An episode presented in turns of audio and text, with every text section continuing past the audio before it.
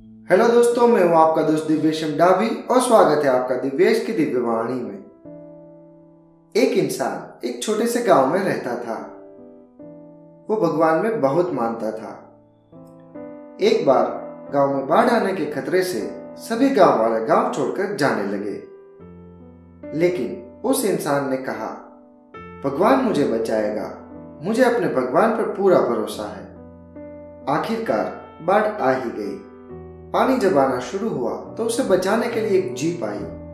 मगर उस आदमी ने मना कर दिया और कहा, भगवान मुझे बचाएगा। मुझे अपने भगवान पर पूरा भरोसा है।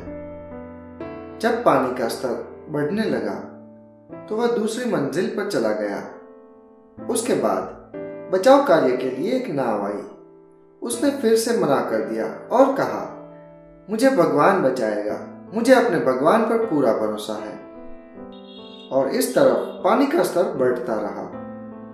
वह आदमी अपने मकान की छत पर चढ़ गया। उसके बाद एक हेलीकॉप्टर उसे बचाने के लिए आया। लेकिन उसने फिर से वही बात बताई कि भगवान मुझे बचाएगा। मुझे अपने भगवान पर पूरा भरोसा है। और आखिरकार वही हुआ। वह डूबकर मर गया। मरने के बाद जब वो भगवान के पास पहुँचा तो उसने गुस्से से भगवान से पूछा मुझे तुम पर पूरा भरोसा था। तुमने मेरी प्रार्थना सुनकर मुझे बचाने के लिए क्यों नहीं आए? तब भगवान ने कहा, तुम क्या समझते हो? वह जीप, वह नाव और वह हेलीकॉप्टर किसने भेजे थे? इस कहानी से हम सीख सकते हैं कि भगवान हमारी मदद करने के लिए हमेशा तैयार ही रहते हैं। वह खुद मदद करने नहीं आते, लेकिन किसी न किसी ज़रिए से वो हमें मदद भेजते रहते हैं। अगर हम उस संकेत को ना समझ पाए तो वह भगवान की नहीं, हमारी गलती है। भगवान पर भरोसा होना, उस पर आस्था होना, ये कोई गलत बात नहीं है। लेकिन, सिर्फ़ आप भगवान के भरोसे बैठे रहोगे तो कैसे चलेगा?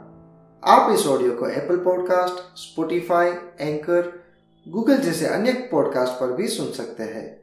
अगर आप इसे एप्पल पॉडकास्ट पर सुन रहे हैं तो इसे सब्सक्राइब करना ना भूलें। अपना रिव्यू और स्टार रेटिंग ज़रूर दें। आशा करता हूँ कि आपको यह ऑडियो अच्छा लगा होगा और आपके जीवन में बदलाव लाने में यह उपयोगी होगा। इस ऑडियो को ज़्यादा से ज़्यादा लोगों को फॉरवर्ड कीजिए ताकि और किसी की ज़िंदगी में भी बदलाव आ सके। ऐसे ही और ऑडियो को सुनने के लिए सब्सक्राइब करें हमारे चैनल दिव्येश यमडावी और सुनते रहिए दिव्येश की दिव्यवाणी धन्यवाद।